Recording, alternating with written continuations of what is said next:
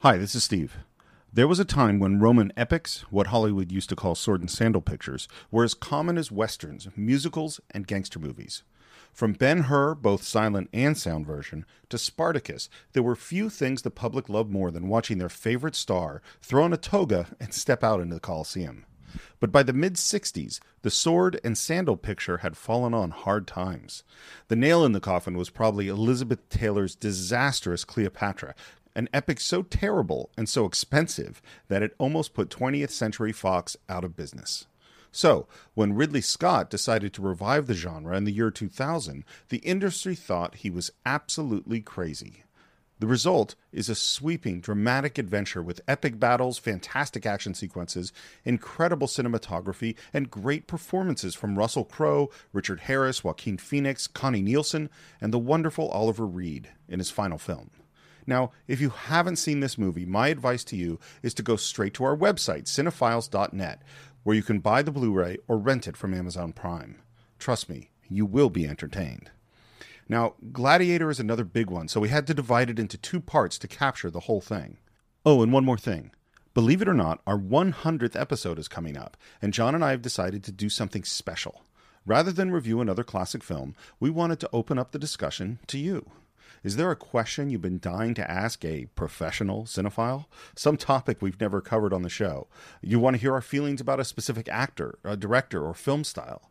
Do you want to know more about how the show is made, John's fashion sense, or my favorite taco truck? Well, this is your chance. You can send all your questions to our brand new email address, thecinephiles1941 at gmail.com. That's thecinephiles, C I N E F I L E S, no dash this time, 1941, the year Citizen Kane came out, at gmail.com. Thecinephiles1941 at gmail.com. So, that's part one of Ridley Scott's Academy Award-winning film Gladiator this Friday, and a special Q&A coming in a few weeks for our 100th episode. See you then. Are you not entertained? Are you not entertained? Is this not why you are here?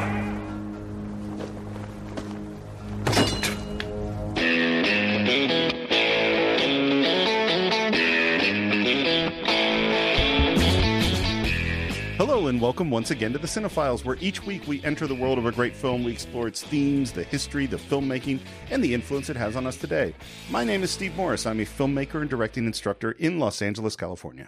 Hello, Cinephiles fans. I'm John Roca. I'm a voiceover artist, host, writer, and producer here in Los Angeles, California, and massive fan of this film that we're going to talk about. Um, and this is going to be a fun little journey for me, Steve, because uh, this is a film I, a film I revered for quite some time, and yet this time around, watching it with these 2018 eyes, with these eyes that have gone through a lot of film analysis with you on the show, I've got some things to say. Well, that's So- going to be very interesting. Today's film is two, year 2000 Gladiator, directed by Ridley Scott, starring Russell Crowe, Jyomin Hansu, um, uh, Richard Harris, Oliver Reed, Connie Nielsen.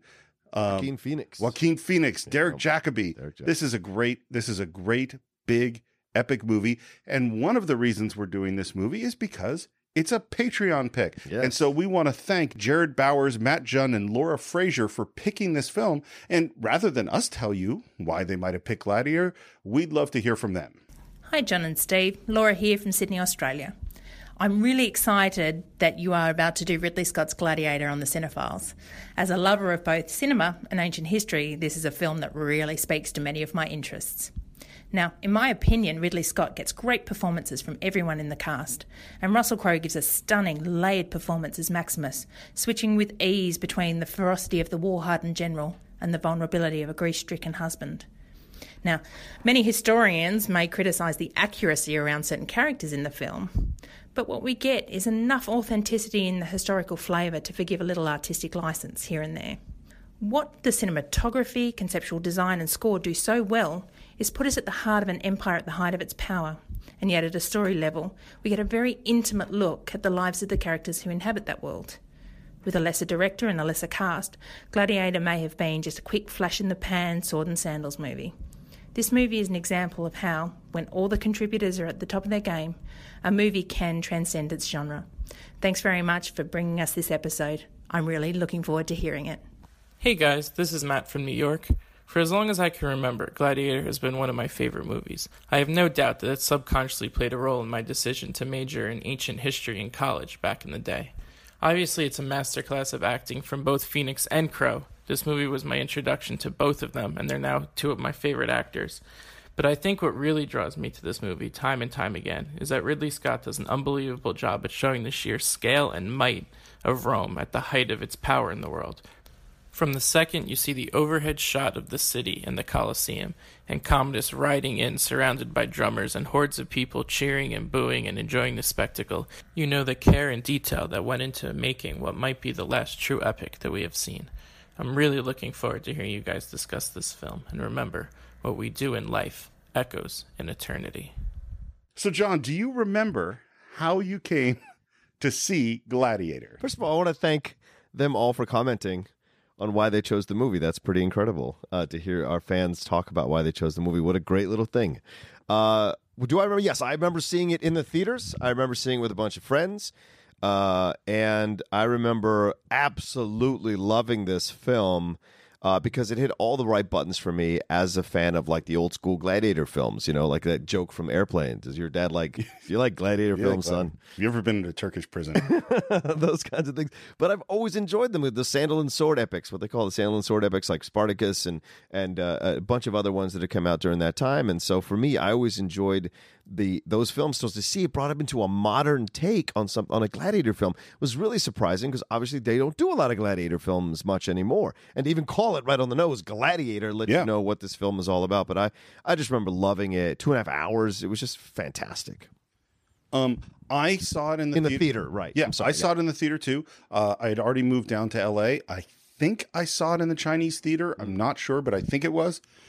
And I remember loving every single bit of it and just eating it up, and then having weird feelings about the ending. Oh, Yeah. And so it's a movie that I like totally admire. And Mm-hmm. then I didn't watch it for a really long time. And I, and of course, it won the Oscar for Best Picture. Yes. Um, and then I didn't watch it again probably for another 10 years. Mm. And then I watched it again maybe two or three years ago and then watched it for this. So I haven't seen it a ton. Wow. But I've definitely seen it. And it's such a fascinating movie to, to dig into. Mm-hmm. And for one of the reasons that you bring up is that gladiator films are what they used to call sword and sandal pictures.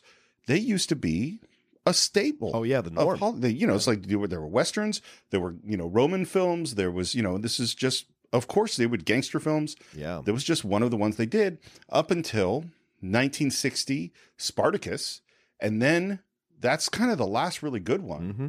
And then three years later is Cleopatra, right. which is one of the huge big budget disaster films that completely changed Hollywood. If you looked at sort of the death of the studio system in the 60s that led to the kind of auteur filmmakers of the 70s, Cleopatra is one of the number one films that was like, oh, this old system is dead. And I think that really, I can't think of a lot of Roman epics from 1963 until we get to 2000 and Gladiator. Yeah. They just didn't make them. They just did- I don't think the public had an interest in them, and there wasn't the money in it anymore to Right. invest in things like that as well. Well, first, first of all, it's budget, but then there's always I always have a weird thing of the public doesn't have an interest because the public doesn't know what they have an interest in until somebody makes the movie. you know, it's like people said, "Oh, people aren't interested in westerns," and then you have Unforgiven. People aren't interested in fantasy movies, and then you have Lord of the Rings. It's like, well, if you make a good movie, I think usually people are. Interested. Well, I know. I think your point is may is true that they, if you make a good movie, whatever genre, people will come to it. But my my my overall point is that you won't have an- the volume that you did before. I don't think we have Right. an, the same thing with westerns. I don't think we have an interest in westerns No, at the that's level we true. did back then. That's absolutely You know, true. we were more pioneering back then. We've kind of conquered everything there is to conquer, and I think that's why the gladiator stuff and the westerns genres have kind of gone away because we've done everything we can as a country, and it's like, well, what do we got left? You know, so it's more about inner exploration and now superheroes because we want to conquer space and conquer powers and those kinds of things. That's why the genre is now, and eventually this bubble will pop too. So it's just it's just how it is right now. Yeah, I, I, yeah, I, I'm not going to be that up. I don't know if I'll be that upset when superhero films take a little break. stop it, you! I look, I love them, but How dare you? Okay. Um, so the movie starts with uh, David Francine, who's uh, the, the first writer on the movie. He's also a producer, and he brings it to Steven Spielberg. And everyone's like, nobody's going to take this movie. Nobody wants to do a movie like this. And of course, Spiel- Spielberg says, yes, Yeah. this is what we want to do. Which makes sense as a fan of classic films like he is. Absolutely. And of course, one of the Steven Spielberg's favorite films is a movie you and I have talked about it a lot. And actually, my guess is we will have released this movie before Gladiator. Oh, yeah. And that is when we're going to record next week, which is Ben Hur. Hooah! Ben Hur is a is probably is one of the other great uh, sword and sandal. I will try not to cry through that movie, through that conversation. It's- you know, listen, if you listen to It's a Wonderful Life, if there were a few other ones, The Natural, or some of the, there are a few where both you and I are crying. Hmm. Yes, it true. happens sometimes. um, I doubt that I'm going to be crying during Gladiator. I Oh, think yeah, I'm going to make it through during this one. Gladiator, We're right, going to be probably, okay. And the thing they really wanted to get was this mix of epic drama and great modern sort of action and real adventure. And that's what they really set out to do. And of course, the first person they bring in is Ridley Scott. Mm-hmm. I can't imagine this movie with any other director. Yeah, it's kind of hard, I mean, right? 'Cause he really understood what they were trying to do with the movie. Yeah. What, you know, what was the movie was supposed to be. His epic vision was incredible. and and the thing, this is our third Ridley Scott movie. We did Alien, Right. we did Blade Runner, Yeah. two science fiction movies, and now rather than going into the into the future, we're going deep into the past. And what Ridley Scott says is that he really likes to create worlds. And so for him, creating a future world isn't that different from creating a past world. Right. You know, it's building the whole thing. And something that you and I have talked about, I think more off off the mic, is that Ridley Scott's one of these guys who will be like, he'll make an amazing film, and then there'll be two or three completely average movies. Absolutely. And then and you'll go, oh, maybe Ridley Scott's done. Maybe that's it for him. And then there's going to be another amazing film. Yeah. You know? That's what's that's what's so complex, uh, uh, uh, frustrating about him. It's Yeah. because he's not consistent. You know what No. I'm saying? Like with even with Spiel, like with Spielberg, you can argue whether they're like if they hit the nail on the head as strongly as his other films have, but you can never argue quality with Spielberg. I think that's un- unless you're talking about 1941. There's, it's really rare for, for him to have a misstep in terms of quality. But the it may not be as good as other, as his other films, but there's still quality within the film. And I think with Ridley, something like The Counselor or his Robin Hood or Black Hat, there's terrible movies. They're terrible movies. They all look good. Yeah, look good, but the quality isn't there. I think he what because what he's I won't say he's weak on. Yeah. Well, maybe is that if he has a great story to back up all the other cool things he's going to do, Yeah. it usually works pretty well. Yeah. And when the story falls apart, as it does in a bunch of his movies, you know, all of the great visuals and great technique that he's using, it just doesn't seem to matter. Yeah. Um, but that is not the case in Gladiator. No. And one of the first things he does is bring in another writer. And this is a classic Hollywood thing. Okay, I like this script. Great. You're fired. Let's bring in someone else. Except that Ridley didn't fire him. So so um, our first writer, which is David Francine, who's also a producer, he stays on. They bring in John Logan, who's a playwright, and uh, he basically rewrites all the dialog or a whole bunch of it. And uh, he added all the afterlife stuff. Oh, interesting. So and and that we ended up having a third writer come in, which is William Nicholson, and he does a complete rewrite and he fleshes out the romantic stuff. And what's really strange that isn't true of most movies is they kept all three of these guys around. Wow. And so one person would do a draft, then would go to the next person, the next person. They kept throwing it back and forth, each one kind of polishing a scene in different ways. And the rewriting is happening throughout the entire movie. Wow. From beginning to end, they're constantly rewriting scenes. So actors are coming on set and being handed Lines. completely different scenes Yeah. from what they thought the movie was. and what's on a big production, what's so brutal about this is that you have your production design team who's building sets, and in this case, huge sets, and they're building them based on a schedule because we need to have this set ready at this time. Mm-hmm. Except when it's time, they get that set ready and they go, Oh, we're not shooting this. We're not even using that set. That's been cut out of the movie, but we really need a palace room. It's like, Well, we don't have a palace room. and so they're continually scrambling This is madness. it's crazy. The way this movie was made is just crazy. wow. A- And maybe this goes to why Ridley Scott movies aren't always good is that magically it all comes together. And we'll get into some of the really cr- crazy ways that that happens. Yeah. But, you know, there are actors showing up on set who are reading a script and saying, wait, how can I say this? I don't know this thing yet because you cut the scene where I find this out, you know, and then they're going, oh crap, you're right. Let's rewrite that scene, you know, so we can know that you know the thing before you have to say it. It's just absolutely insane. Yeah. And, and and this goes to like we've talked a lot about the auteurs, like the idea of you know like Tarantino and Kubrick, people who had total control over their movies, people who are writers and directors, and this is the opposite. This is the we're going to throw a whole bunch of talent at a thing and we're going to mix it all up and hopefully it's all going to come out the right way, which it does. Yeah. And one other thing I want to say before we get into the movie is this is 2000, and I think this is one of the key films in the evolution of computer generated images. Oh, interesting. You know, is that the Matrix is uh, is 98, I think. Yeah. This is 2000, and that it's we're just starting to get where it's really they're able to use it in a way that's really working within a film. Mm-hmm. Should we get into the movie? Yeah, sure. I love that the DreamWorks and Universal logos are in sepia. Mm-hmm. That's just a nice touch. Combined with the music. Yeah, Right at the which same is time. Hans Zimmer, Yep. fantastic, and we get a little bit of on-screen text, which seems appropriate to the kind of film we are in. Yeah, I know. And what do we start with? Is we hear about that there's this Roman campaign in Germania, Yeah. uh, led by the Ro- Emperor Marcus Aurelius. And what do we start with then? Is a close-up of a hand going through the wheat. Um, that's a very important image in this film. Yeah, it becomes a thing that they come back to over and over again. The symbolism of it at the beginning versus symbolism in the middle of the film versus the symbolism at the end. It's really fantastic. It is, and what's fascinating about it, as far as I can tell, that ain't Russell Crowe's hand. and this image was thought of at the very end of the shoot. Oh, wow. They had a body double in, and they're shooting some pickups at the um, at at the character of Maximus's house, Mm-hmm. which I think was shot in um, uh, in Tuscany in Italy, and and that's when Ridley Scott had the idea of you know what, run your fingers through that wheat. Yeah. And then the editor had the idea of putting it at the very beginning of the movie. Hmm. So, like, again, they didn't know that this was what it's going to be, but it's so important because it sets the theme Yeah. so much. And then we get Russell Crowe. Yeah. Man, he's on a big run right now Mm-hmm. because LA Confidential is uh, 97, where we already talked about it. Yeah. Uh, Insider is 99, Gladiator is 2000, Beautiful Mind 2001, Master and Commander 2003, Cinderella Man 2005. This is a great run of Russell Man. Crowe movies, man. I love Russell Crowe. Yeah. Yeah. He's so good. For all his nuttiness out, off camera, I don't care because of what I get on camera. And uh, when he's dialed during this period when he's dialed in with these movies, Steve, it's really incredible. and he has tremendous range. Yeah.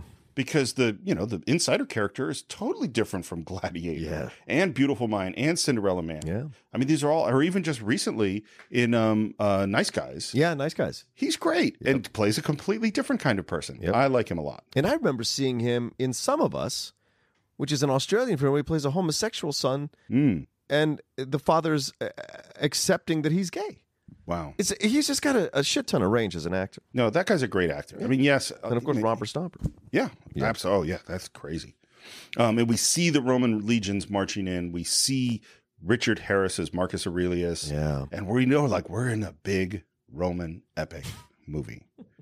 Um, and what's really great how they present and establish the character of Maximus is you see the way he interacts with his soldiers Yeah, you see that they smile at him and they like him and that he is not removed from them they they they know he's the the guy but they also know he cares about them yeah, and is one of them in some way it's great yeah. a really great introduction um and we're waiting to see, see if what the the germans uh thought of the uh the treaty or the message we sent to them Yes, they didn't like it they did not like it. No, because what comes back is a horse with a headless horseman strapped to it yeah, Yeah. So and and and there's and the line that we have is people should know when they're conquered. Here's a thought I had about this. yeah. This is like five years after Braveheart.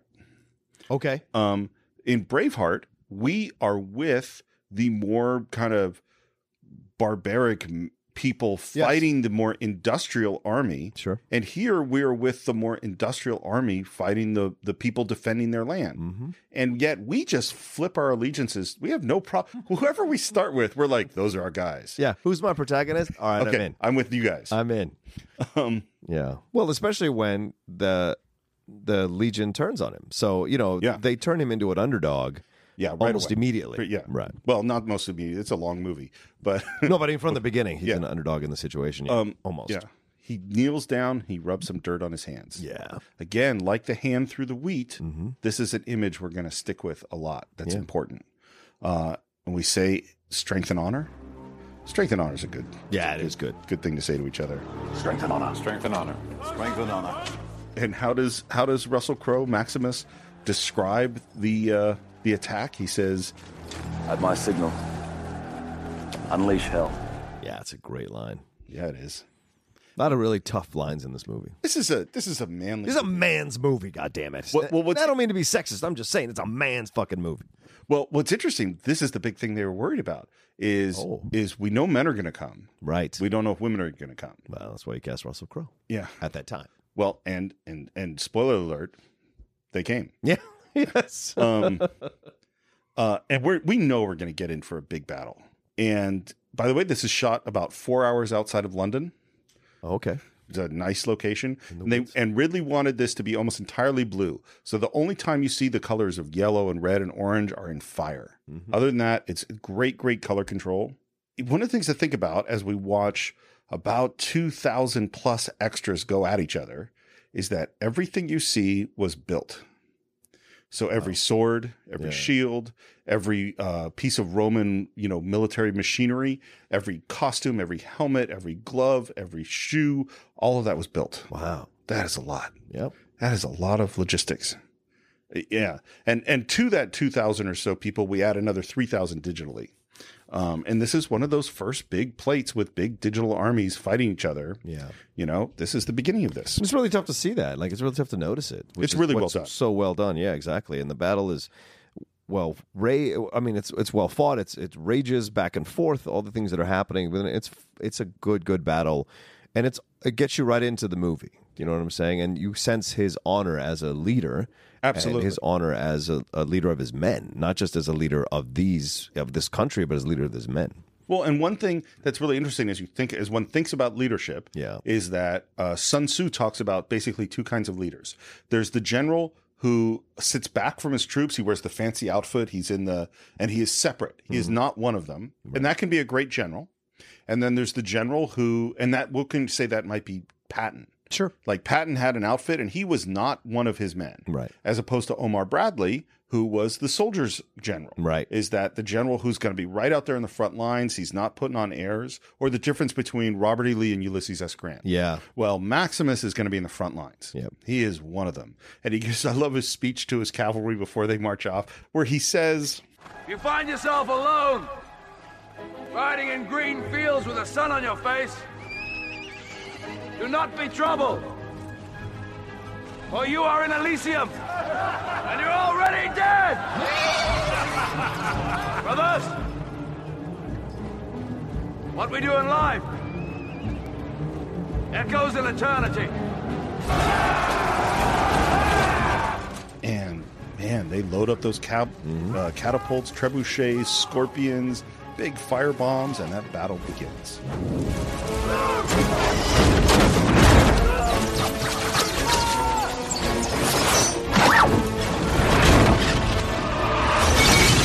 It's big. Yeah. It's a fantastic battle. So enjoyable. I'm scared of 5,000 flaming arrows coming my way. Sure. Yeah. Sure.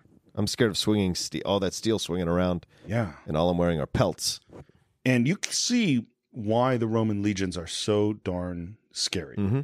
Um, and one of the things, because I'm sort of fascinated by military strategy, is the difference between like what Roman military strategy is based on Greek military strategy, and then they've added to it. And the big difference is the change from individual valor to organization and technology. Right. And if you look at the German attackers, they are individuals. And the Romans are have they have specific formations. They have different jobs within their groups. You have heavy heavy uh, infantry, you have light infantry, you have cavalry, you have archers, and they each go in a different place. They have formations that they go in. Man, it doesn't matter how bad of ass a fighter you are. Yeah. You see that Roman formation coming your way, it's going to be tough. Yeah. Um, and by the way, it's called a tetsudo. Is the uh, shield box where they all kind of lock their shields together and have shields over their heads. That's that's a classic kind of Roman military formation. Gotcha. In comes the cavalry attack. Uh, Maximus is unhorsed, Mm-hmm. and right here we see what an amazing fighter this Mm-hmm. guy is. Almost all of this is Russell Crowe. He moves great Yeah. moves really really well and it's a scary brutal battle and and one of the things they do by the way is that they uh because i always wonder how do you choreograph 2000 people Right. and what they did was they choreographed basically four or five basic fights And then they assign those basic fights throughout all the people. So they go, you're going to do number three, you're going to do number two, you're going to do number four. And they kind of, and so it looks like they're all having random fights. Yeah. But in fact, they're all repeating the same actions, just starting at different places. Right. And that, and then they can repeat them over and over again. And it looks like a crazy battle. I think that's just brilliant. And uh, spoiler alert, the Romans win Yes. and it's a pretty brutal aftermath. I always think about like, you know, they don't have medical systems, they don't have transportation, they don't have, uh, you know, orderlies and and people carrying the wounded. This is going to be brutal for a long, long, dirty, bloody, sad time. Yeah, and the thing about um, Maximus is in that opening conversation he has with one of his generals, I guess, where he says, "Well, the cavalry, the loss of the cavalry, the loss of the cavalry is, is acceptable." So he he is a military uh, tactician, but he's not afraid to sacrifice his men. No, And so this is the thing about him. He is very adamant about the rules of battle, the rules of the game. And it's very important for him. I think right from the beginning, you understand this man is not 100% the good guy. He is a guy who's in a situation, and it's your choice if you want to root for him one way or the other. But he has shades of being a man who just wins. And so, yeah, he's a hard man. yeah, he's a hard man. That's what I'm Yeah. getting at. Yeah, he's Yeah. a hard man in that kind of situation. Yeah. Well, and and, And he has also I to- think I, I think one of the things that's interesting about the movie is that I don't think we can ignore the speech about you're in Elysium. Yeah. He genuinely believes in the afterlife. Oh, yeah. This is not so him sacrificing his men. Part of that is like, well, that's not the end. You're Right. now, in you're now in the afterlife, Exactly. and that's okay. which goes back to the opening shot of him hand on the wheat. And, and, and- and one of the places we end with the battle is just in a shot of Richard Harris looking relieved. yes, I love Richard Harris. he's so good. I, I'm sort of fascinated by that generation of old school British guy, Richard Harris, Peter O'Toole, and Richard Burton. Mm-hmm. Yes. and the slightly younger one, but was still in the club. We're also going to see in this movie is Oliver Reed. Yes, this is a hard drinking let me repeat hard drinking Yeah. crowd of guys I mean, if you read any biographies on these guys, you find out like they did so many plays where they would go across the street during the intermission, get drunk, come back, and finish the second act of whatever play they were on. Yeah. incredible. yeah or have timed out it's the middle Mm. Yes. of act two Yes. i'm off stage for 12 minutes Yes, let me cut down a couple of pints fascinating. and while i don't you know i don't think working with them would be that fun i think drinking with them would be a lot of fun Absolutely. um, and we cut away from the battle to this carriage Mm-hmm. where we meet commodus and lucilla that's walking phoenix and connie nielsen Yeah. I don't know who creeps me out more in a movie, but Joaquin Phoenix in this movie might be the creepiest of the creepy. Oh yeah, he's a creepy villain. Only because you hate those creepy villains that actually have no physical ability to do what they're doing. Right, but he has physical Well, ability. w- well, just does he, or are the people letting him win? I'd say a those little are from those column things. A, a little from column B. Okay, okay, that's fair. But I mean, he just doesn't seem like you know. It's creepy for. an- I don't know. He seems less manly. That's what I guess what I'm trying to say. If I can Well, say it's that uh, the way compared that to sounds. Maximus, I think everyone is less manly. Well, Um, but yes, he is not. He, but he is right for them. And th- what's funny is I didn't know him that well. Oh, in as an actor. 2000, At the as an time. actor. Oh, yeah. I think I'd seen him in a couple of things. Sure. I'm trying to think of what he had been in before this. you turned that uh, Oliver. I saw Stone movie. U-Turn. Yeah, yeah. yeah. Um, And he- and in of the To Die For, the Nicole Kidman movie, where he's Oh. the student who gets seduced by Nicole Kidman to kill Matt Dillon, and that's based on the I think I saw Amy that. Smart. Yeah. I think it's a Yeah. Pamela Smart, something like that. Yeah, but I didn't know him that well, and so this this solidified who I thought Joaquin Yes. Phoenix was. This is the next step for Joaquin. yeah, to- and it took a while to find out. Like, no, he's a whole other, completely different kind of thing. That's what's so incredible about this movie. The actors they chose to be in this movie are not your standard, you know, fare of actors to do a gladiator film. Joaquin is very much bringing an independent actor vibe to this Totally. villain. And and to a degree, uh, Russell Crowe is as well because he's not your standard leading man. He really isn't. And Connie Nielsen is fantastic as well as a as a I think she's Dutch uh, actress that she is. What's Or so weird, by Danish. the way, if you watch like the behind the scenes stuff or hear her interviewed, Yeah. her voice is completely different. Yes, she doesn't. I'm like, how did that person do that voice in that movie? It's Mm-hmm. Yeah. bizarre. Uh, she's great in it, by the way. Yes. Mm-hmm. Um, and they learn that the emperor is at the front, um, and uh, Commodus gets a kiss from Lucilla, and jumps on his horse.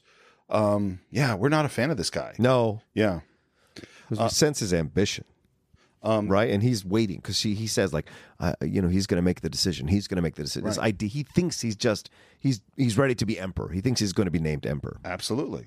Um, Maximus pulls his sword out of the tree, which is kind of cool. We go off to see Richard Harris, Marcus Aurelius. Mm-hmm. You have proved your valor yet again, Maximus. Let us hope for the last time. There's no one left to fight, sire. There is always someone left to fight. How can I reward Rome's greatest general? Let me go home. Home. That is right from the beginning, understanding who this guy is. We haven't had a lot of dialogue yet. No. We're fairly far into the movie. Um, and that's about when Commodus shows up, just in time to see the armies cheering Maximus. Yeah.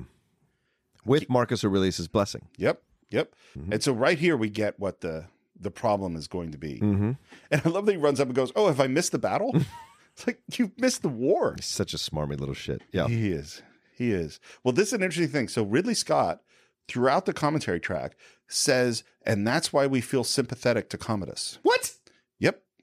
He did all he says Ridley Scott's intention is because you see that he is not loved by Marcus Aurelius, that we therefore should feel sympathy for him. He's out of his mind. Yeah. Well, this is one of those weird things. Every once in a while, you're like, no, I feel no sympathy for him. I hate him literally from frame one Yeah. throughout the entire movie. He's a horrible person. I do not feel sympathy for him. Yeah. Especially because Marcus Aurelius, which we'll find out in the scene in a little bit, says, Any mistakes in you are my mistakes. So he's saying, Forgive me for fucking you up and messing your upbringing up. But this is what needs to happen for Rome. Well- and it's still not enough. Yeah, but I but listen, if your if your dad, who you felt unloved by for Yeah. your whole life, and said, "Listen, you are a horrible person," I agree. But if any of those problems, they're really my fault for being such a terrible dad. Now let me take away your birthright. You wouldn't go, "Oh, that's cool now." Yeah, well, that's true. I, but I don't know if I'd suffocate him to death too into my chest. But fair, yeah, yeah. fair point. um, uh, time for a big party. I love the Maximus washing his bloody hands Mm. in that. Ugh, yeah. And and we get a little bit of the politics because because he's talking to these senators, and Commodus comes over and says, Beware of Gaius. He'll pour a honeyed potion in your ear, and you'll wake up one day, and all you'll say is, Republic, Republic, Republic. "Uh, we see that Maximus is a powerful person, and everybody needs him on their side. Yeah. in some way. Well, he's a tool, right? And and Exactly. you got to love the fact that these senators come out to the battle after the battle's been won and it's safe to come out. Now they come out and play politics. Yeah. You don't see them on the battlefield. You didn't see the senators out there fighting. No, that's it's a job of senators That's is right. to not be there. Just to send everyone else. Yeah. Yeah. Well, in this case, we also have an emperor. who Yes, is we sending do. them, you know, like the power of the Roman Senate in the time of the in the empire is very complicated. They weren't disbanded, but a lot of emperors did whatever the hell they wanted too. Sounds familiar. Yeah. Yeah, interesting. There might be a couple of things. that come up couple? in this film. A couple, Steve. there was like thirty times where I'm like, "Are we living this Commodus reign now?" Anyway, I'm sorry. there Go are a ahead. couple of those. I don't want to alienate too many people on the show. Go ahead. And we have a lovely scene with Marcus and Lucilla. yes. This is a great scene where he says to her, you know, if you've been born a man, If only you had been born a man. What a Caesar you would have made. and there's this great moment where he says this line Let us pretend that you are a loving daughter, and I am a good father. This is a pleasant fiction, isn't it? So this is not a good. This man obviously did not raise his children well. No. He's not beloved by his children in any way, shape, or form. No. or so we think. Which, by the way, I should say that Marcus Aurelius, the real Marcus Aurelius, is my favorite emperor. Wow. If I'm going to pick a top emperor, Listen to that.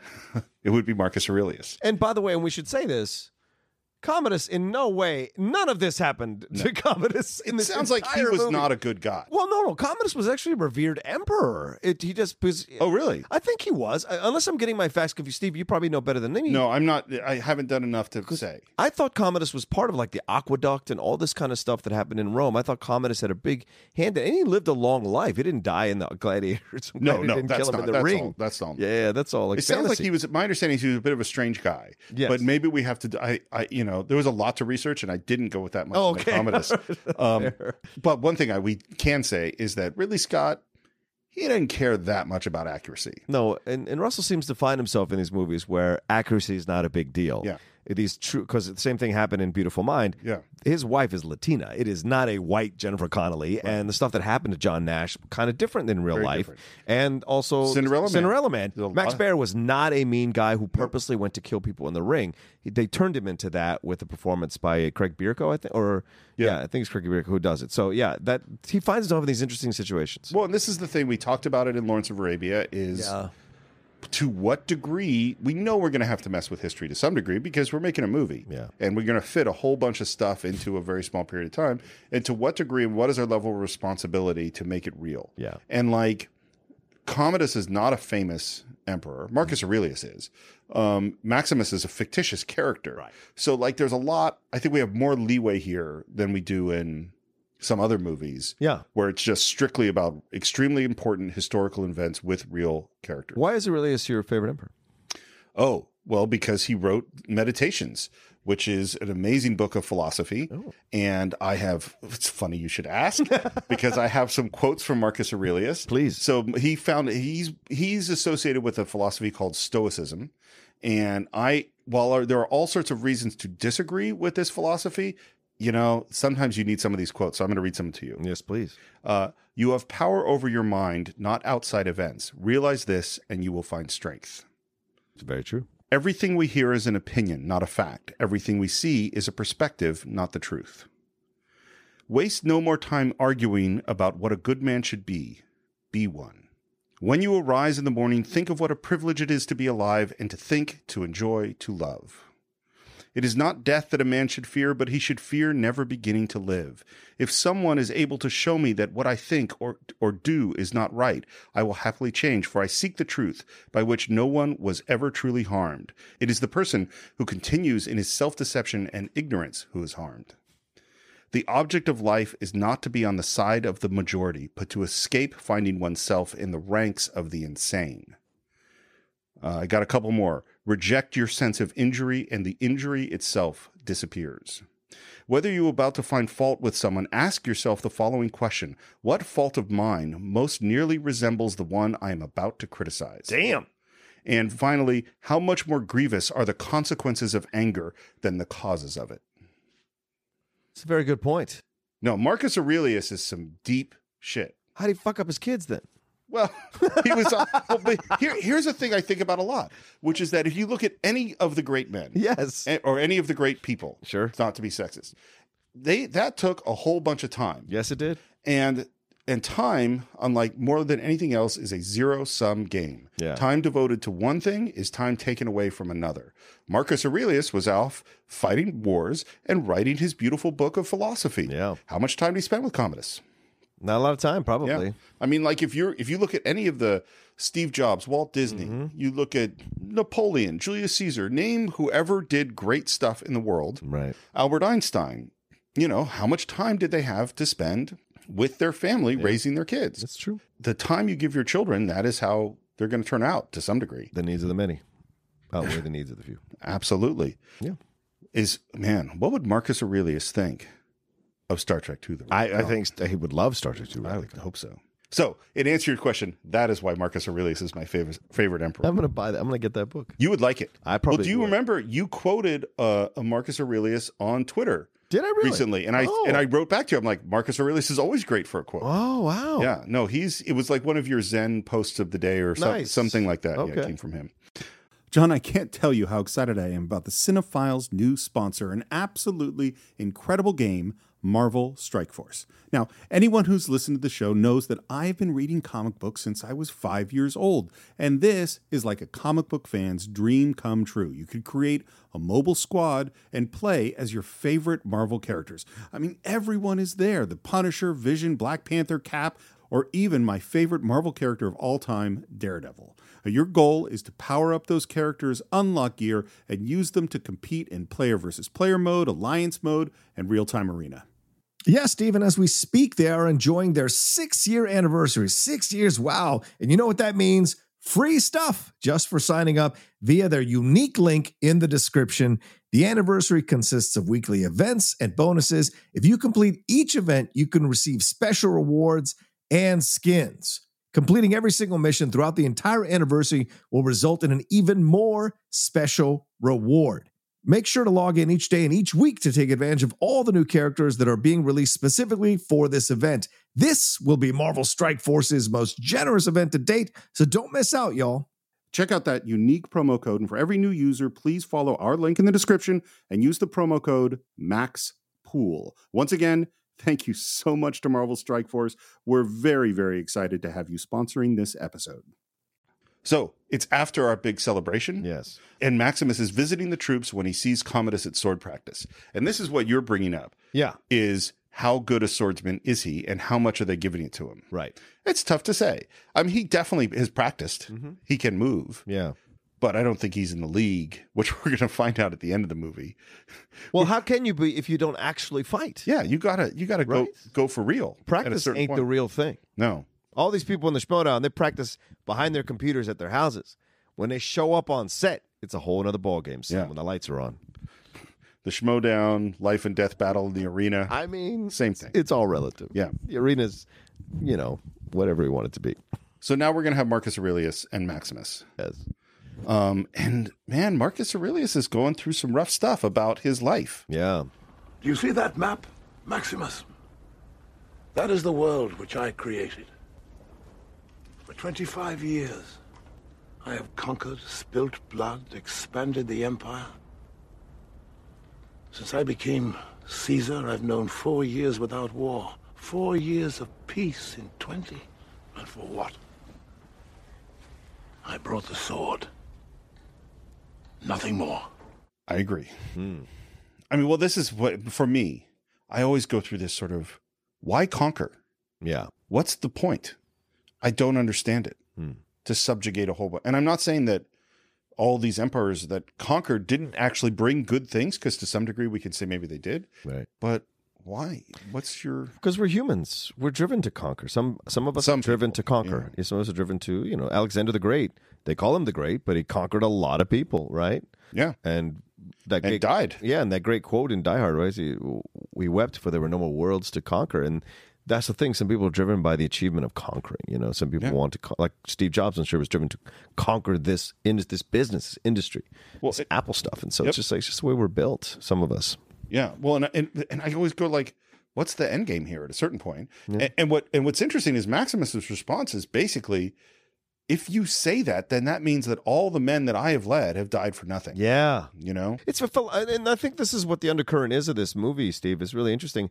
It's a philosophical movie. It is. in a gladiator film, and it makes sense when you talk about Marcus Aurelius, what you just said. So all of his philosophies, how this all like this whole film is kind of driven by the philosophical nature of Marcus Aurelius.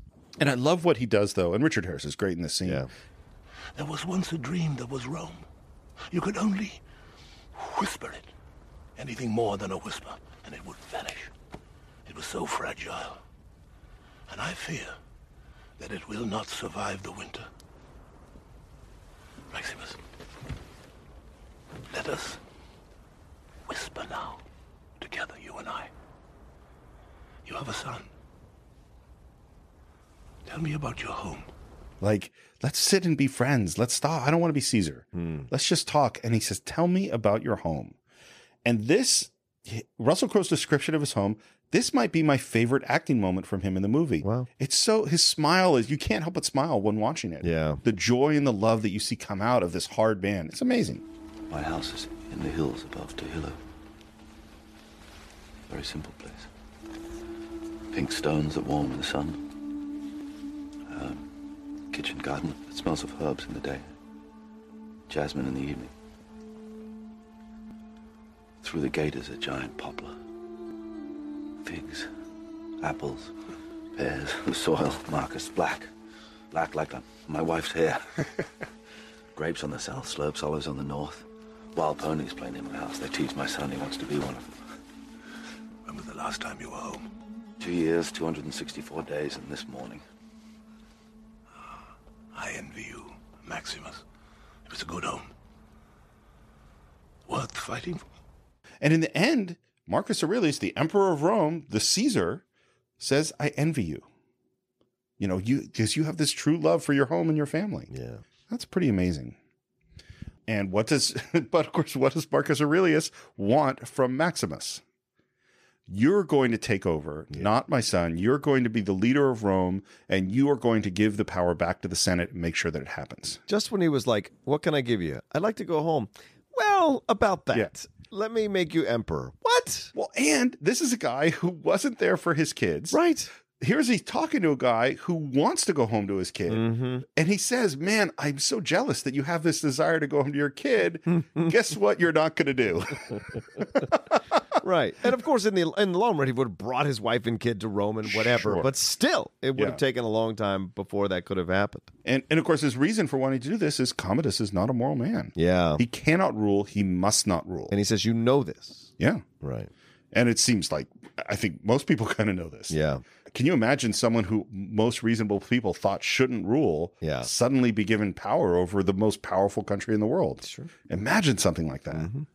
Sounds really scary.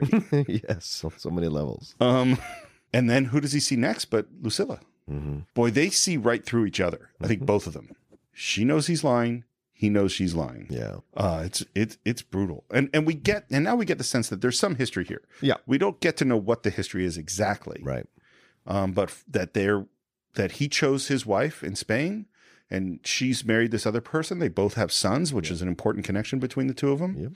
And and and what I love with the treatment of Lucilla is that she's a smart person Mm-hmm. and a strong person. That's that's really treated that way in the film. And it's kind of a subtle exploration of the idea that a woman can't rule at this time or wasn't allowed to rule at this time because she's because uh, you know Aurelius says that to her. You'd have been a great Caesar if you had been born a man. or Yeah. something like that. So it's that. It's, And it's, I wish she had it's gone, the undercurrent. Bitch, I'd be a great Caesar anyway. yeah, exactly. I already am a great Caesar. Why are you giving like you know that guy is insane? Yeah. Oh, just why didn't you make why make Maximus Caesar? Want to break some rules? yeah, Break let- this rule. break Put me in it. charge. Exactly. Exactly, yeah. Um, uh, Maximus is at prayer. We see these little figures, Mm-hmm. and again, this spiritual sense of the film that wasn't in the first script. Oh, I think okay. that came in with the third writer brought in these spiritual elements of the script. Gotcha. Mm-hmm. Um, which are really, really important. And we see that as he prays, he sees, he imagines his family and his home, and this becomes really important. Um, his service, his servant is uh, uh, what's his servant? Cicero. Cicero. His servant Cicero comes in. That's Tommy Flanagan. Tommy Flanagan. Man, he's in a lot of stuff. He is in a lot of these epic films, and he also he plays good and bad guys all Yep. the time. Well, and part of like having a guy whose face is instantly recognizable Yeah, in a yeah. crowd is really useful. Is that scar too? And Maximus says to him, "We may not be able to go home after all." Yeah. Time for Commodus to talk to his dad. this is a rough scene. It is. And he basically says, You don't have any of the virtues that you need to have to rule. And his response is, You wrote to me once, listing the four chief virtues wisdom, justice, fortitude, and temperance. As I read the list, I knew I had none of them. But I have other virtues, Father. Ambition. That can be a virtue when it drives us to excel resourcefulness, courage. Perhaps not on the battlefield, but there are many forms of courage. Devotion to my family, to you. But none of my virtues won your list. Even then, it was as if you didn't want me for your son. and again, this is where Ridley Scott wants us to sympathize with him, and yet I do not. It's ridiculous. But I will say this. Yeah. You know, uh, the idea of it all is he's, you know, his crying all through this. And I wanted to ask you as I was watching the movie, I was like, I can't wait to ask Steve this. Do you buy his tears? Or do you think those tears are convenient for what he's trying to trying to convince Aurelius to make him emperor by almost guilting him into it by going like, You're a shitty dad, so give me the kingdom. It's it's so funny. I wrote I wrote my note here is he wants his love, but he never got it. Do you buy this? Yeah. So I'm thinking the same thing that you are at this Yeah. moment. I do buy his tears. You do. I think. I You think, think, I those do. are genuine. Yeah. I, I mean, I think he seems to. I mean, Joaquin Phoenix's acting in this movie is weird. Oh yeah. And it, it feels to me like there's all of this emotion underneath the surface at all times. I mean, in the same way that he's really genuinely feeling things for Lucilla. Okay. I just don't anything think any of the things he's feeling are warm, fuzzy, kind, gentle, loving, or sympathetic. So the tears are tears of anger? Well, you can be sad Yeah. and still be an asshole. Very good point. I mean, Marcus Aurelius might say it is the anger you're feeling that's causing you this pain. yes. you know Mm-hmm. um and then we get this line where after commodus is sort of said the truth you know all of this you know these are my virtues and you don't love these virtues and he says Commodus? Your false as a son is my failure as a father. that is a great line Yeah. That's what I was referencing earlier. Yeah. yeah that's richard harris's line he came up with that Really? yeah it's a really good line That's, I wonder if he was speaking to somebody.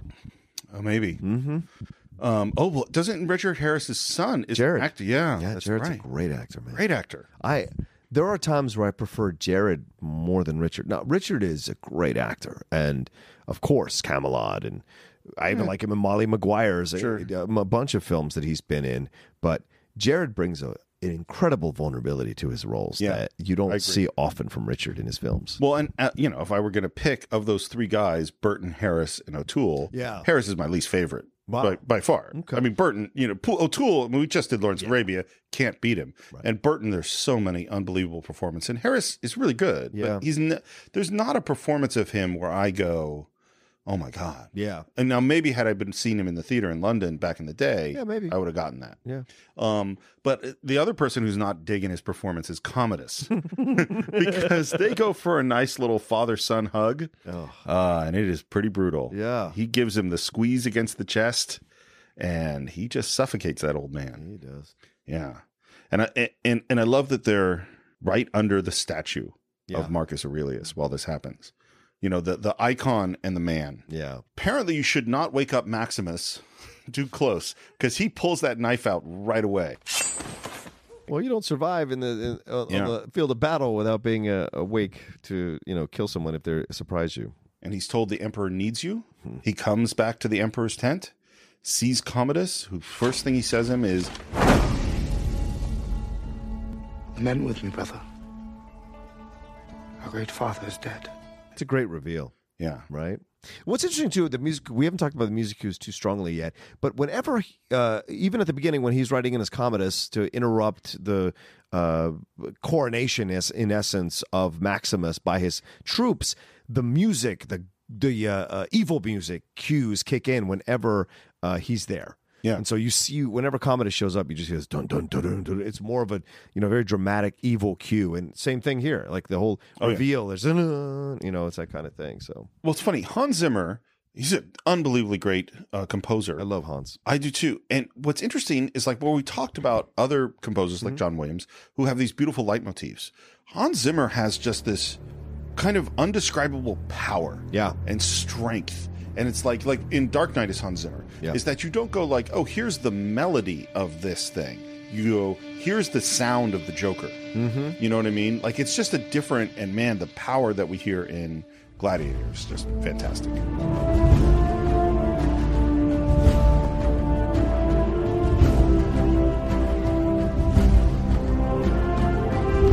And right away, first of all, we see that Quintus, which is uh, Maximus's kind of right hand man, is standing with Co- Commodus. Mm-hmm. And Maximus says goodbye to Marcus Aurelius. And then Commodus says, Your emperor asked for your loyalty, Maximus. Take my hand. I only offer it once. Only offer it once. So we sense a sibling rivalry to a degree because he says, Our father. Our father. It's a thing. It's a sibling rivalry going on between these two because he knows he prefers Maximus to him.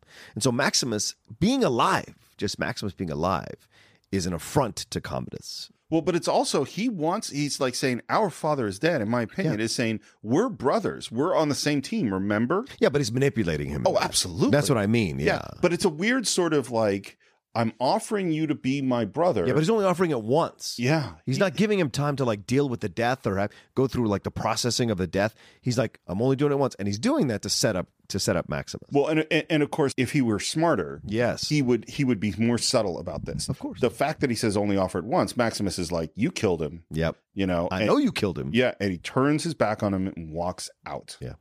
and there's that look from Commodus to Quintus where you go, "Oh, okay." Yeah. Um, and Lucilla is great in the next moment. Walks up to him, slaps him. Twice. Yep. And then takes his hand and kisses it and says, Hail Caesar. Yeah, man.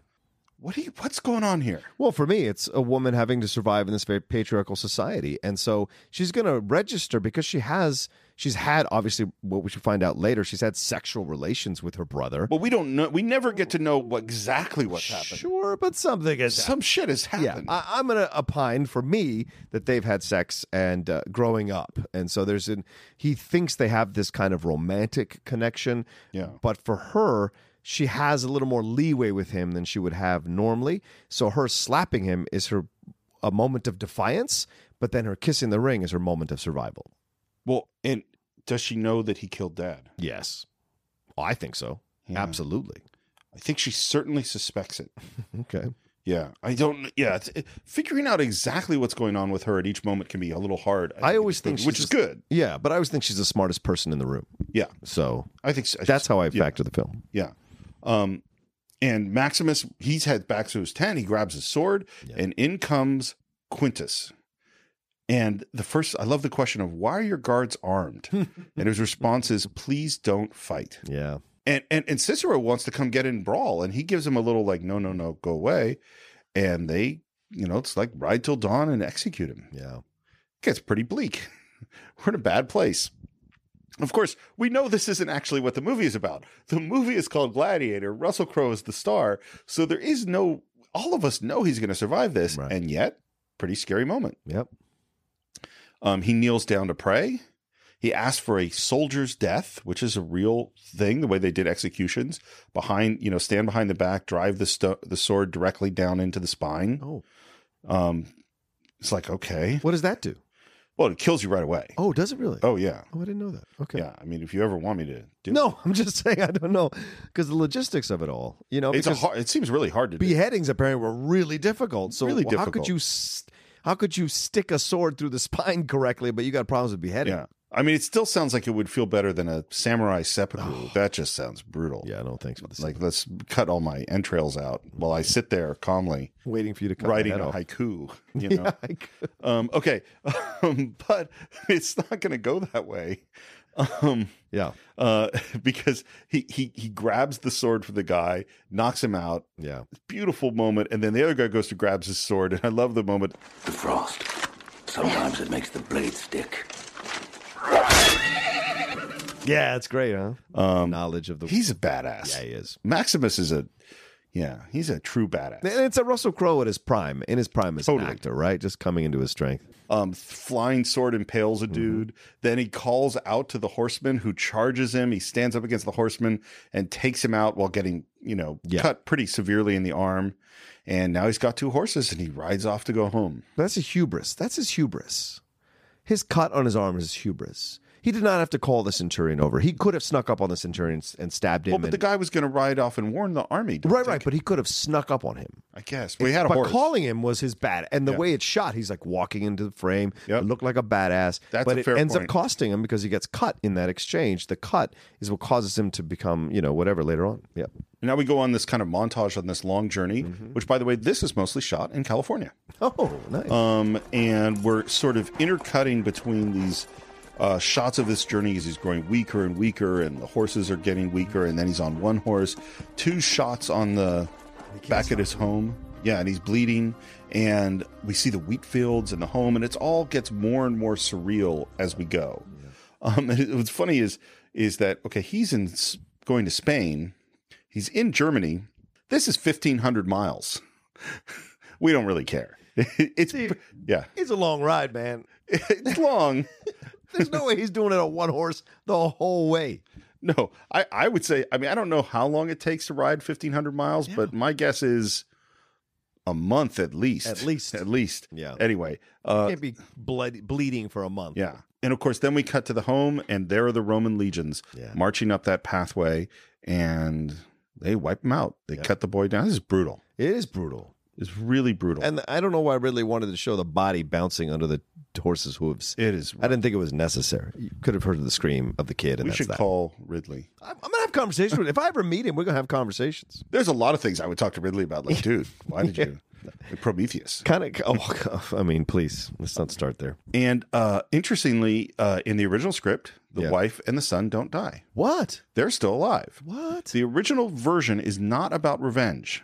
Hmm. It's just about him getting escaping. Right. It's not a movie about revenge, and they change it to about which to me is a fundamental, absolutely fundamental change to the movie. Yep. Uh, We Max- love revenge films, man. Yeah. Oh, absolutely. He arrives back at his home, sees the flames in the distance. The horse falls. He runs up to the burnout house, and that shot of seeing the hanging bodies. It's brutal. It is. And I think this is some incredible acting from uh, from Russell here too, Totally. and for Ridley to leave the snot on his face and as the that's the real like how would you react? And he seems so purely in the moment reacting. It's incredible. It's funny you should mention the snot. So Russell goes to Ridley Crowe and says, oh, Ridley Scott. I'm sorry, Russell goes to Ridley Scott and says, So how much do you want? Do you want like single tear? Do you want, you know, crying, real sobbing? And Wow. and, and Ridley go which is weird to me that Yeah. he can offer the menu. and Now that's an actor. just check the box by what you Yeah, want. tell me what you and like. Ridley says, I want the whole sobbing uncontrollably. Wow. And Russell goes, Okay, maybe we can even get some snot. He literally predicts. He Babe Ruth style points to the raft, you know, to the to center field and said and calls his snot shot. I mean, that's some That's great. that's some acting, man. yeah, most people are stressed about crying on camera. Russell's like, "What would you like me to do?" Shit. Would you like shaking? Would you some coughing in there? um, and it's funny. One of the things that Ridley Scott said is that he learned that epic filmmaking is a mix of huge, wide landscapes and close-ups. And who did he learn that from? Our dear friends John Ford and David Lean. That makes sense. Those are the guys, man. A lot of great close-ups in Yeah. Ridley in films. And uh, he's digs the graves. Burying your own family is that's that's that's among the wor- the worst things I would imagine. Yeah. and someone comes up behind him and then there's this shot of his body moving over the rocks That is great. it's a really cool shot Very spiritual. it is it is it's otherworldly A lot of people think he died. A lot of people there's this Oh, really? theory online that he dies there. oh really And this whole thing that happens in his mind is a dream. Because Commodus in real life never had any of this happen to him. And so they think when he's floating like that, he is dreaming. And he's like in the exhaustion and the end, and then he dies. at the- Okay. at the end of the movie. that's silly but I okay don't, I don't think it's silly. I think it's possible you can make it. Obviously, it's not what they were thinking when they made the film, but you can make a guess. You could you could uh, make an argument that this whole thing that happens from this point forward after he buries his people because he's exhausted on the ground from riding fifteen hundred miles. You just stated it's possible. you know i have this theory that this that marcus aurelius as he died this is his whole dream Oh, it's not the same thing. i could make i could make It's an a argument. fever dream. It's a Okay. fever dream. so anyway but it is beautiful It is great. and, and we see uh Spike Jim- Lee must have been jealous. We like Yeah. to do that kind of shots. in we his see films. Jamon Hen- Hansu, which is I think how you pronounce his name. Jaimon Hansu. yeah. Jaimin Hansu. Mm-hmm. Um, and uh, he's got some maggots to clean out the wound. it's a real thing.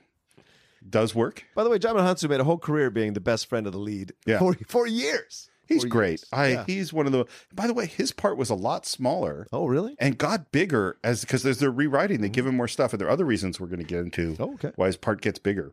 Um, and we end up on this caravan and uh, and we arrive out in a Roman pro- province, which is in North Africa, which I th- think is this is all shot in Morocco. Yeah. Um, and now we get to meet Oliver Reed. Yeah.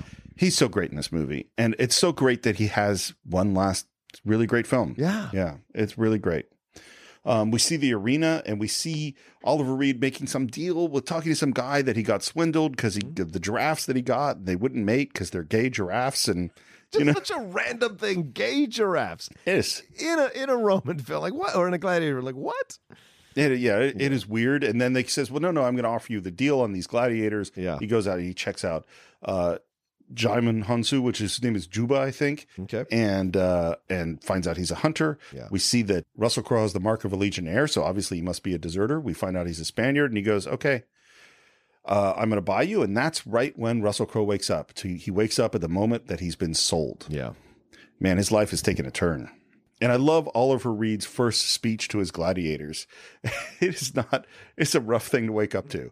I shall be closer to you for the next few days, which will be the last of your miserable lives, than that bitch of a mother that brought you screaming into this world. I did not pay good money for you for your company.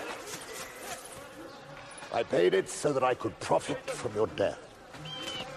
And as your mother, was there at your beginning, so I shall be there at your end. And when you die, and die you shall, your transition shall be to the sound of.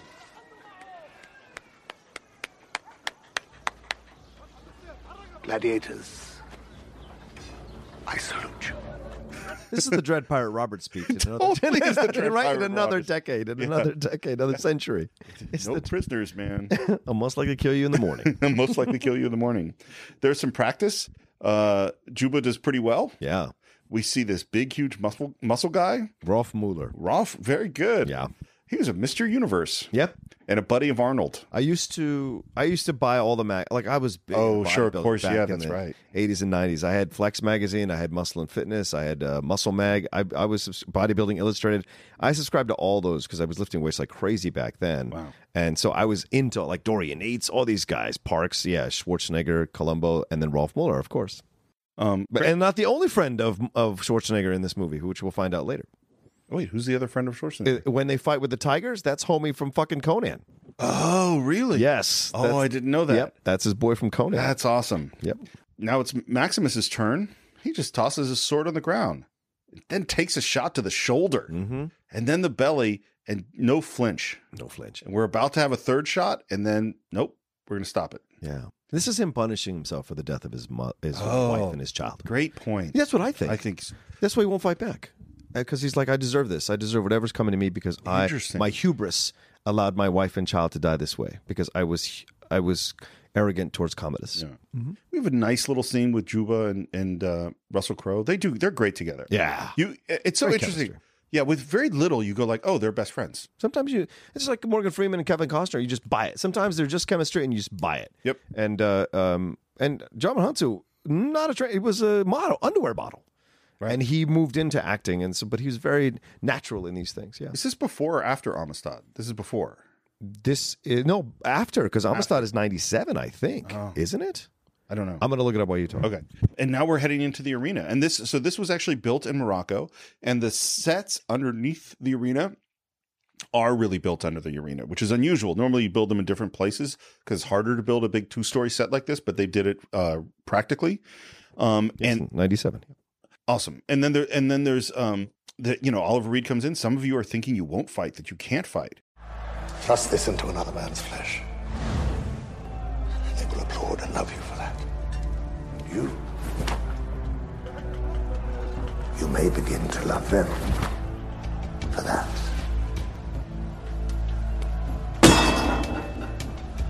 Ultimately, we're all dead men.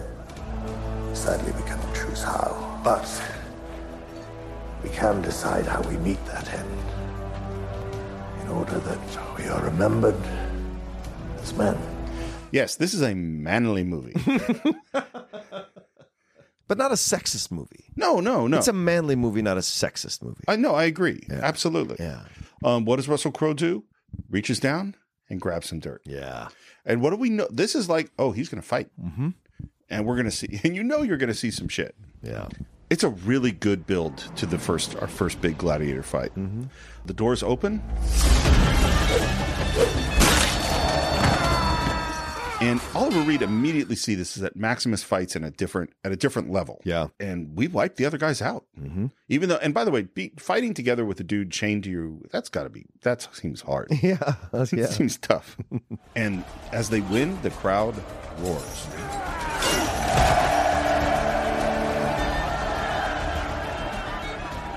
It's really weird to think about the fact that this is not bullshit. Like the- you know, the fact Oh, that yeah. that all throughout the Roman Empire and a very and Roman Empire, this is probably the peak of this. Yeah. But like people paid their tickets to go get to see people kill each other. Yeah, and here's the other thing, Steve, that struck me as I was watching it this time too. We're cheering for uh, Russell Crowe and Jemma Hansu and Ralph Muller. We want those guys to win because we Right. don't want them to die. But the other people they're fighting are not evil people. They're just like them, slaves who've been trained to fight because they need to live and survive. And so it's easy to fall into the trap to be like cheering for them, but be but also think those people are evil when in fact they're not evil. They're just trying to survive themselves. So it goes both ways, you know. And the film tricks you like that, and some of these films really do trick you like that. Yeah, there's a great episode. I think I've talked about it before of the podcast Hardcore History. Okay. Um, and he basically does a whole episode talking about basically public violence, torture. I mean, it's really brutal, by the way. Oh, yeah. But but it is. He goes in a lot of de- detail into the Roman battles and the number. I mean, just the there was a whole industry built around getting animals to the Colosseum in order to have them kill slaves and having their like running and they have demands of like, no, we need five more lions. Like, we don't have any more lions. How about a tiger? I mean, like, like it's just this huge business. Yeah. Where and they are just slaughtering animals, slaughtering people, and then they're just their executions. There's torturing. There's just all this stuff publicly, and there were food concessions and banners and signs and cheers and everything you think about, except real people are dying. Yeah. I mean, it is so crazy to to to look at this stuff. But that hunger isn't dead, No, right? I mean, agree. our- our ci- we we're more civilized now, but we still have boxing, MMA, e- to a degree, professional wrestling. You know, we uh, we have these things and underground fight clubs, those kinds of things that people do. You know, th- that thirst to fight or watch people fight, and even NFL now with the CTE and all that kind of jazz, like it's real, right? What's happened? We this hunger to see people slam into each other and battle and fight and knock each other out and do brutal things to each other. I- There's the hu- there's a hunger to it that I don't. It's a it's a primal thing. It's driven from the first man that ever walked the earth and first woman that ever walked the earth. There is a primal thing to it. I think a, hu- a very s- uh, to our species. No question about it. I totally and the thing You I don't see would tigers setting up fight clubs. Then tigers, Well. humans do it. they I mean maybe they want to. I'm just saying. I mean, at a certain point, Tiger's like, let's get those guys to fight. tiger went tiger. Yeah. um, I, what I'll, what I'll add to this is like the thing that I always think about is like, look, humans haven't changed. Yes. Evolutionarily, no, there, not enough time has passed for our genetics, yours and mine, to be any different from the average person that was running around during the height of the Roman Empire. Hmm. The only thing that's changed is the where we're raised and culturally and all the stuff we're around. Mm-hmm. If you, if you and I as babies were transported to the Roman Empire, we would be going to see that thing and thinking about it in exactly the same way. Well, you would be going. I'd be a slave. Um, no, I'd be, well, I'd be a slave, Would you be a too. slave too? Oh, I'm Jewish. Oh, that's fair. Yeah. Yeah. Okay. Well, I would have been conquered Were and there a lot of spread out Jewish all over gold- the world. Jewish Jewish gra- gladiators. Uh, well, Kirk Douglas. Yeah, so boom, nailed it. Mic drop. Mic drop. Okay. Spartacus Goldberg. No, wait, what? Ah, yeah.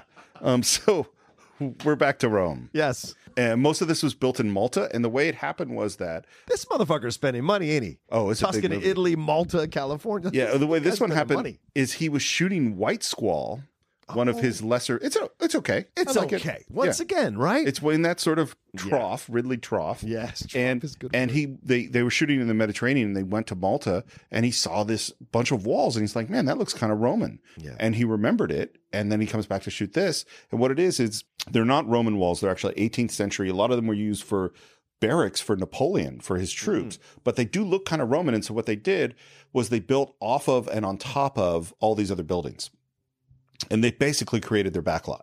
You know, they sh- all over Malta, all these sets, uh, palaces, all these things were built there, and they would uh, build additional stuff and then use CGI to fill stuff in. Um, really interesting. Um, and Commodus arrives, and we get to see Derek Jacobi, who's just a great, great, great actor. still acting. Yeah, he's awesome. And there's this moment of like, oh, he enters Rome like a conquering hero.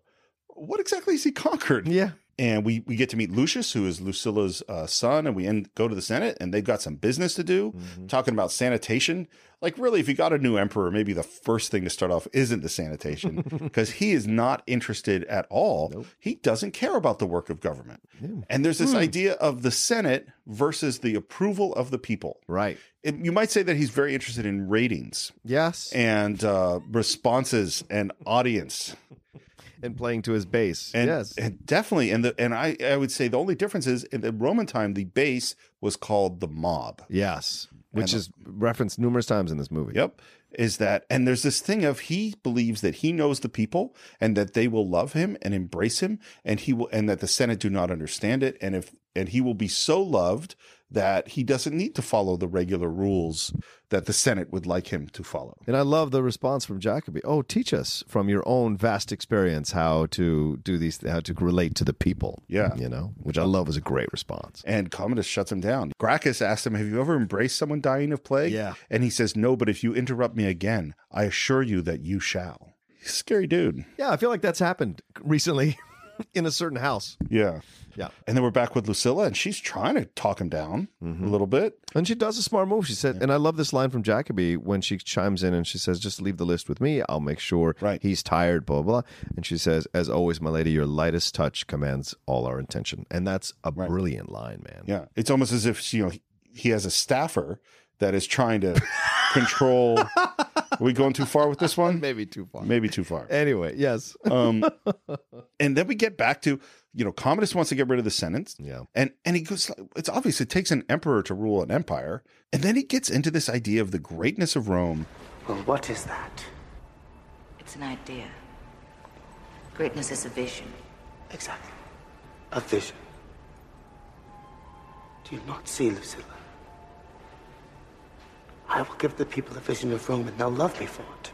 It's almost like he wants to make Rome great again. It's, I thought we were trying. no, I had one more. Right. It was. I'm not gonna look. I, I don't. I don't want to alienate any of our listeners, but for me, it was really. It's unmistakable how similar some of the things he says and does are reminiscent to what we hear coming out of the White House now. And so, for me, the film took on a whole nother level watching it this time around for this podcast because I was like, it's undeniable. Some of the things he's saying are almost but almost exactly what we've heard Trump say numerous times. So I don't know if you'll cut this out, Steve. Maybe you will, but I just it was m- maddening to me to watch it this time around. So I don't know, and and I'm not sure if I will cut it out or not. It's something to think about. the the The thing to me is that uh, John Locke, the great political philosopher, said uh, power is derived from the consent of the masses. yes, which makes sense because if if there are hundred thousand people in your country and hundred thousand people don't want you to do a thing, Yeah. and they collectively come together and say, "Don't do that." There is no way, whether you're a king or a dictator or anybody else, you have no power Mm-hmm. unless you have the masses with you. And the power of the mob in Rome is huge. Yeah. You know, all of these people, the Senate, the emperor, whoever it is, without the mob's consent, they do not have the ability to rule. And the mob um, is really, really powerful. And if you look at the discussions during the time of the framing of the Constitution, the big thing that they talked about, if you read the Federalist Papers, for instance, is Yeah. how do we work against the power of faction, Yeah. which would be what they would call the mob? Is that because once a faction is loud and together, they can make a whole bunch of stuff Oh, happen that maybe more reasonable, learned, scholarly people wouldn't want. And so they put in all these protections within the Constitution to protect us from that. Yeah. Today, with the rap, the rapidity of polls and people's voices and Twitter responses and Mm. all this stuff, the power of mob, faction, or the base uh, is way, way bigger. Yeah. And and what's happening is that all sorts of politicians are very, very scared Mm-hmm. to go against that because it means probably political suicide for yeah. them. That's why we see so many of them retiring over the last year. Yep, it's true. All right. But Lucilla at this moment is trying to calm down Yes. her emperor, Yeah, and he takes her hand and he kisses it. And this is what I wrote down in my note here. Again, the creepiness. yes, it's really creepy. Um, but we see what Commodus's plan is going to be because he's hovering over a model of the Colosseum. And then we go to the real Colosseum, and that's where the sen- senators are talking. And they, we find out that Commodus has proposed 150 days of games. And Gracchus's response is he's cleverer than I thought. yep, Yeah. Because again, this is how you get the mob. yeah. That's where his power is going to come from. Yeah, there's it's the line, and I took a, a I took a, a picture of the line because I wanted to remember to put it on the podcast. What he says, right? He says, I think he knows what Rome is. Rome is the mob. Conjure magic for them and they'll be distracted. We take away their freedom and still they'll roar. The beating heart of Rome is not the marble of the Senate, it's the sand of the Colosseum. You bring them death, and they will love him for it. and that's true of any political system. It's not where the politics lie, the power lies in a in marble, in a White House, in a, uh, a wherever the wherever the communist dictators lived, whatever the name of that that place was. It's the people, and the people are the sand, and the sand is the earth. And throughout this whole movie, there's this feeling of connection to earth, the hand against the wheat. Every time uh, uh, Maximus goes into battle, he, gra- he whatever dirt he's he grabs the dirt or the sand or whatever he's at. He does that. It's a connection to the earth over uh, the idea of people in power or government. It's a fascinating, subtle thing working through this whole movie. Well, and I want to comment on another part of that line. Bring them death and they will love him for it. Yeah. Is that what did the senators want to talk to Commodus about? Sanitation. Yeah. Is like as boring a thing as you could possibly imagine. But in fact, a lot of the most of the work that government does is stuff like sanitation. Exactly. Mm-hmm. Is the boring stuff.